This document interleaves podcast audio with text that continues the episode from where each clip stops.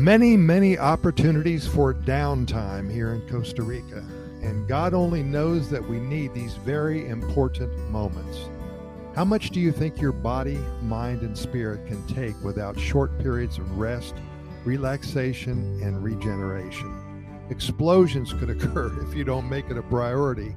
Short circuits, sparks, and total failure is possible without some beauty, inspiration, and dreaming sequences brought into the picture, into your life.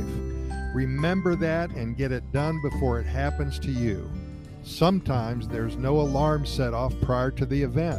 There's no warnings. It just happens and poof, you're gone. Costa Rica and all it has to offer you is waiting for the opportunity to bless you with its beauty and charm. How many months or years could you add to your life with a two week cooling down period here?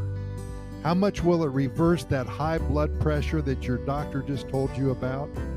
How many less pills would you take this month if you knew that 10 sunsets and a glass of red wine on a Costa Rican beach were prescribed this month by your physician?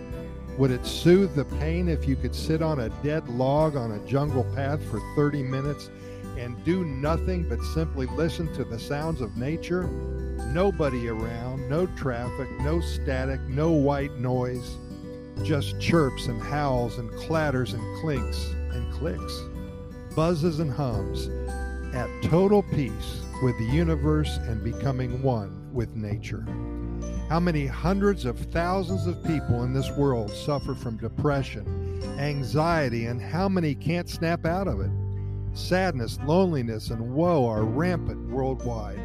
Modern day society and its many challenges become overwhelming at times there has to be a solution, even if it is temporary. My thought is that much of this tension and angst are caused by outside influences. Every day we are bombarded with bad news, almost impossible tasks, events, and deadlines.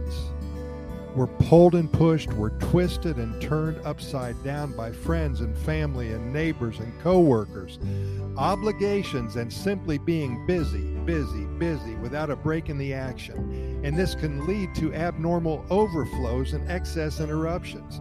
It's not healthy. And it is a responsibility to ourselves to be able to catch it before it bursts. That little Dutch boy put his finger in the dike, but that only works for a little while. So, in closing, I urge you to take this next week and research, look up, and learn more about Costa Rica and all it has to offer. And if you do decide to visit, it could be a life changing experience. You know you need it, and now it's time to make it happen.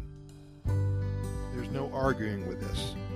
We thank you for listening and keep in mind that we've recorded way over 1,200 episodes of our Costa Rica Pura Vida Lifestyle podcast series.